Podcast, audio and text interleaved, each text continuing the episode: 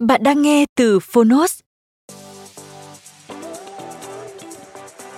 Để có trải nghiệm nghe tốt nhất, hãy trở thành hội viên Phonos.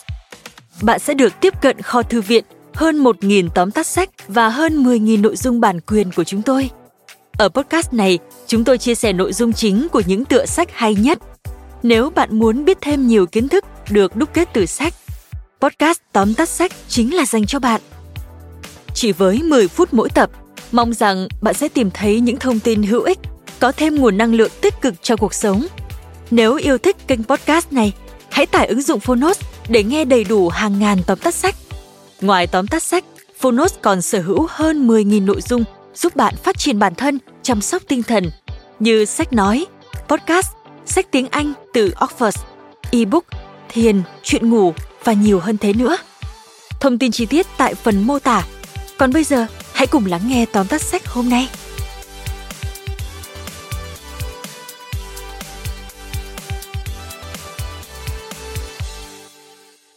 Bạn đang nghe từ Phonos. Tóm tắt sách, Harry Potter, tập 5 Harry Potter và Hội Phượng Hoàng Tác giả J.K. Rowling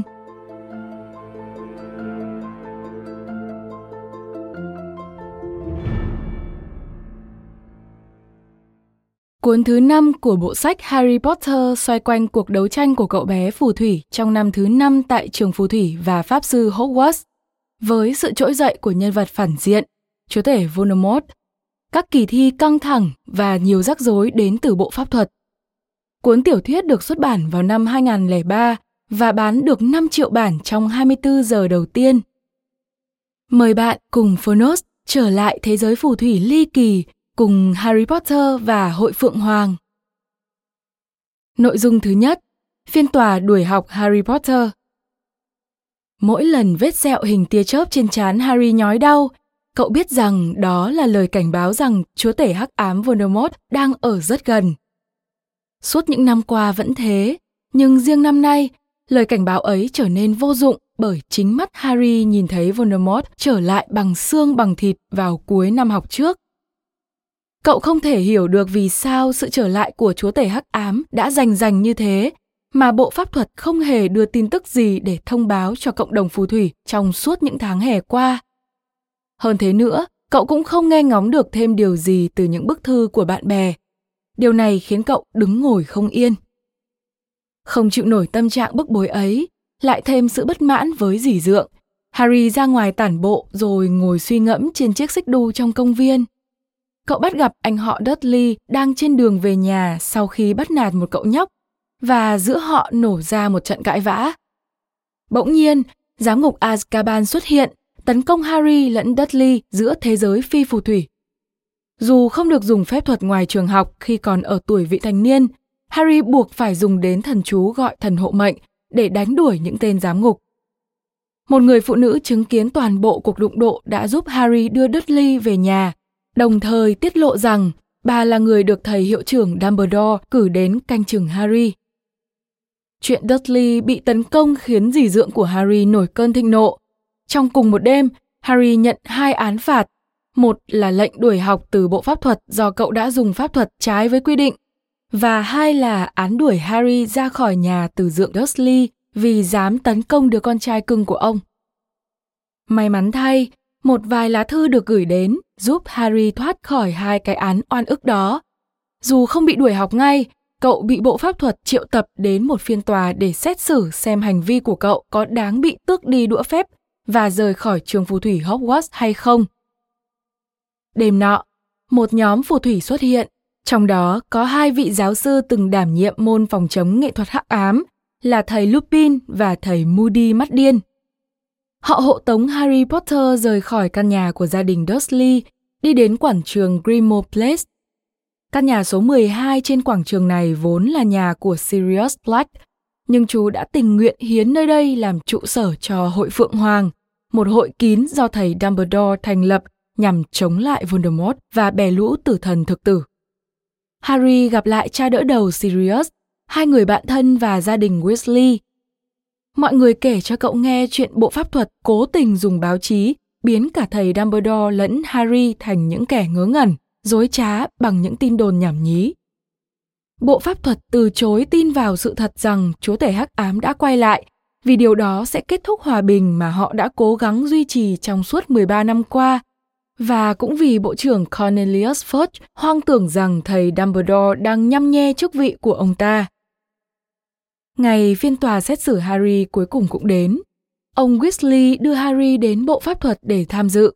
Phiên tòa diễn ra trước một hội đồng đông đúc, với chủ tọa là bộ trưởng. Ông đưa ra những câu hỏi liên tiếp, không cho Harry lên tiếng và ép cậu đưa ra lời khai bất lợi cho chính mình. Thế nhưng, thầy Dumbledore đã kịp xuất hiện với tư cách người bào chữa cho Harry. Thầy đưa ra bằng chứng thuyết phục cho thấy Harry đã dùng pháp thuật nhằm mục đích bảo vệ bản thân trước tình huống nguy hiểm đến tính mạng. Cậu được xử trắng án và quay trở lại trường Hogwarts, bắt đầu năm học mới. Nội dung thứ hai, cuộc kháng chiến của học sinh trường Hogwarts. Trên chuyến tàu chở các phù thủy sinh nhập học, Harry có chút buồn khi Ron và Hermione không thể cùng cậu trò chuyện trên tàu. Hai người bạn đều được chọn làm huynh trưởng, có nhiệm vụ quản lý các học sinh năm nhất thuộc nhà Gryffindor, nên phải đi họp ở một khoang tàu khác. Tâm trạng Harry vui vẻ hơn phần nào khi cậu gặp cô bé nhà Ravenclaw tên là Luna Lovegood. Cô bé có tính cách lập dị nên thường lủi thủi một mình, nhưng có những góc nhìn thú vị và một trái tim nhân hậu. Cũng như mọi năm, sau buổi tiệc linh đình mừng ngày nhập học, thầy hiệu trưởng phát biểu và giới thiệu vị giáo sư mới cho môn phòng chống nghệ thuật hắc ám. Vị giáo sư lần này là Dolores Umbridge, vốn là phụ tá của Bộ trưởng Bộ Pháp thuật. Bà được đưa vào vị trí này để đảm bảo ngôi trường luôn nằm dưới sự kiểm soát của Bộ Pháp thuật, ngăn thầy Dumbledore tập hợp lực lượng chống lại bộ. Umbridge chọn lối dạy thuần lý thuyết, không cho học sinh thực hành bất kỳ câu thần chú nào. Bà ta còn cấm tuyệt học sinh nhắc đến việc Voldemort trở lại. Điều này khiến Harry vô cùng bức xúc. Cậu lớn tiếng khẳng định về những trải nghiệm kinh hoàng hồi cuối năm học vừa rồi của mình. Hậu quả của hành vi chống đối này là những buổi cấm túc tại phòng làm việc của Umbridge, nơi Harry bị bắt chép phạt bằng một chiếc bút lông đặc biệt khắc dòng chữ tôi không được nói dối dướm máu trên mu bàn tay cậu. Tình hình trở nên tệ hơn nữa khi Umbridge được Bộ Pháp thuật bổ nhiệm làm thanh tra tối cao, có quyền dự giờ, đánh giá cách giảng dạy hay thậm chí là đuổi việc các giáo sư khác. Hơn ai hết, nhóm bạn Harry, Ron và Hermione biết rằng mối đe dọa từ Voldemort đang cận kề. Nhưng đường lối giáo dục mà Bộ Pháp thuật đang theo đuổi thì chả khác gì hai tay dâng sinh mạng của biết bao học sinh Hogwarts cho bè lũ Voldemort. Dù là một học sinh luôn tuân theo quy định nhà trường, Hermione đề xuất lập ra một lớp học phòng chống nghệ thuật hắc ám để cùng các bạn trong trường luyện tập những câu bùa chú hữu ích, hoạt động bí mật và do Harry Potter làm giáo viên đứng lớp. Cô kêu gọi bạn bè từ các nhà khác tham gia lớp học bí mật này và nhận được sự hưởng ứng của khá nhiều học sinh. Họ gọi nhóm học này là đoàn quân Dumbledore. Umbridge dường như đánh hơi được hoạt động của cả nhóm mụ ban hành sắc lệnh cấm tuyệt các hoạt động câu lạc bộ đội nhóm. Bất kỳ nhóm nào muốn tái thành lập đều phải có sự đồng ý của mụ. Ngay cả đội quyết đích, các nhà cũng phải nộp đơn xin tái lập. Dù thế, mụ vẫn không ngăn được lớp học ngầm ấy diễn ra hàng tuần. Các thành viên trong đoàn quân Dumbledore đều đặn luyện tập những câu thần chú từ cơ bản đến nâng cao, từ bùa tước vũ khí đến triệu hồi thần hộ mệnh.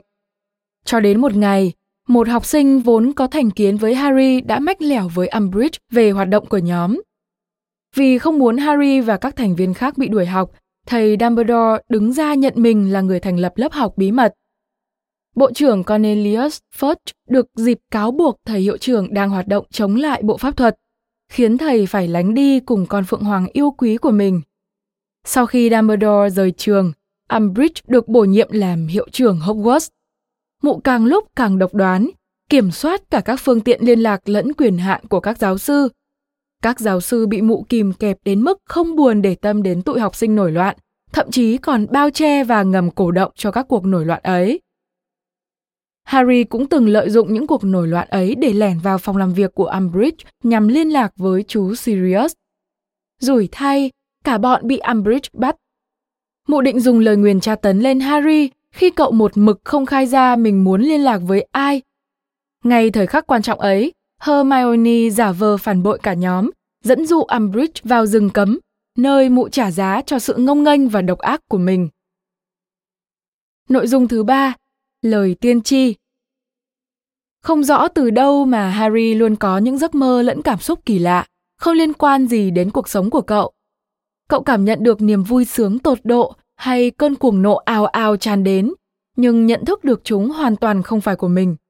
Mỗi lần như thế, vết sẹo của cậu lại đau nhói. Một đêm trước thềm Giáng sinh, Harry mơ thấy mình là con rắn Nagini, thú cưng của chúa tể hắc ám. Trước mắt cậu là ông Weasley, cha của Ron. Cậu đã lao tới, cắm phập cặp răng nanh với chất độc chết chóc vào người ông. Harry giật mình tỉnh giấc trong sự kinh hoàng. Cậu được dẫn đến gặp thầy Dumbledore. Thầy hiệu trưởng cho người đi dò thám thì nhận được thông tin rằng ông Weasley thực sự bị một con rắn tấn công và đang trong tình trạng thập tử nhất sinh. Harry cùng gia đình Weasley được đưa đến trụ sở hội Phượng Hoàng chờ tin tức, đồng thời để bà Weasley vừa có thể đón Giáng sinh cùng các con, vừa tiện chăm sóc ông Weasley. Thầy Dumbledore nghi ngờ tâm trí Harry có sự kết nối với Voldemort nên yêu cầu giáo sư Snape dạy riêng cho Harry bế quan bí thuật, môn pháp thuật nhằm ngăn chặn Voldemort xâm nhập tâm trí cậu. Ác cảm Harry dành cho giáo sư Snape khiến cậu không thể tập trung học hành một cách đàng hoàng. Trong một buổi học với thầy Snape, Harry vô tình xâm nhập vào ký ức của thầy. Cậu nhìn thấy tuổi thơ bất hạnh lẫn tủi nhục, trong khi ông bị chính cha ruột Harry và bạn bè của ông bắt nạt. Thầy Snape vô cùng giận dữ, đuổi Harry về, không dạy cậu nữa. Nỗi kinh hoàng đến với Harry khi cậu mơ thấy chú Sirius bị Voldemort bắt đến sở bảo mật và tra tấn. Đó là lý do cậu tìm cách lẻn vào phòng Umbridge lúc này đã là hiệu trưởng trường Hogwarts, để liên lạc với người cha nuôi. Lão gia tinh nhà Black là Creature nói với cậu rằng Sirius không có ở nhà, lại càng làm nỗi lo trong Harry dâng trào. Sau khi thoát khỏi tay mụ Umbridge, Harry cùng Ron, Hermione và một vài người bạn nữa tiến thẳng đến sở bảo mật.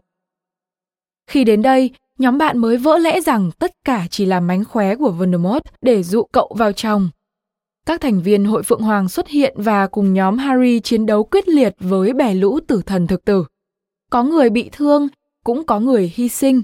Chúa tể hắc ám lộ diện, thầy Dumbledore đấu tay đôi với hắn.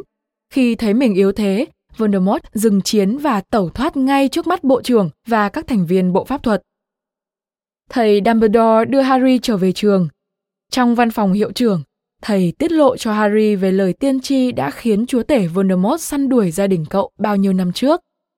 Harry chính là kẻ được chọn. Số phận đã định đoạt cậu là người chấm dứt cơn ác mộng mang tên Voldemort. Harry trở về nhà dì dượng trong sự buồn rầu và choáng ngợp.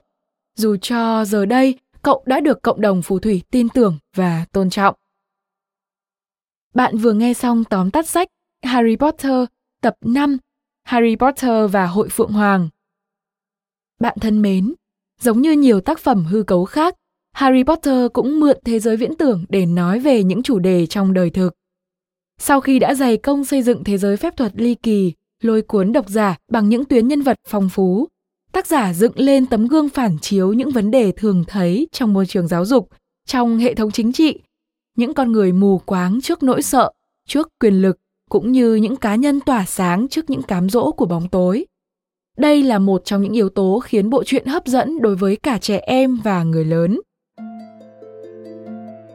Cảm ơn bạn đã lắng nghe tóm tắt sách Harry Potter tập 5 Harry Potter và Hội Phượng Hoàng trên ứng dụng Phonos. Hãy thường xuyên truy cập vào Phonos để đón nghe những nội dung âm thanh độc quyền được cập nhật liên tục bạn nhé.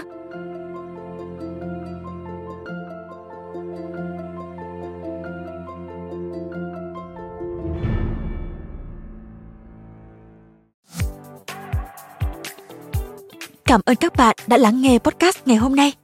Podcast này được sản xuất bởi Phonos, ứng dụng sách nói và phát triển bản thân dành cho người Việt. Tải ứng dụng để nghe đầy đủ nhất các nội dung với chất lượng âm thanh chuẩn điện ảnh.